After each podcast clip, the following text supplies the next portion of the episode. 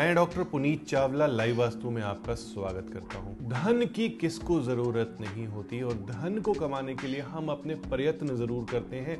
Efforts ज़रूर करते हैं, लेकिन माँ लक्ष्मी कहती हैं कि मुझे प्रसन्न करने के लिए बहुत कुछ आपको करना है, क्योंकि माँ लक्ष्मी को तो हर कोई पाना चाहता है और माँ लक्ष्मी ही हमें चूज़ करती हैं। वही चाहती हैं कि किसके घर जाऊँ, किसके घर ना जाऊँ।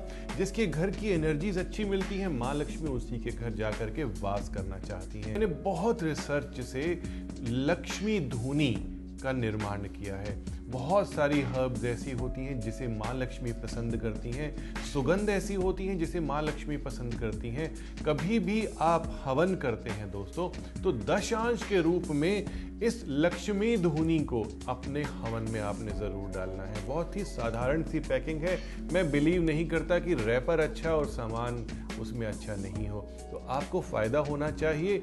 लक्ष्मी धुनी अगर आप डेली किसी भी कोयले या गाय के उपले को जला करके उस पर दो या चार चम्मच डाल देते हैं और उसे पूरे घर में घुमा देते हैं। तो इससे बढ़िया उपाय नहीं है आपके घर में प्रॉस्पेरिटी लाने का।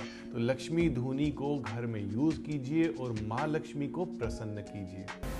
Subscribe now for interesting and knowledgeable videos by doctor Puneet Chawla.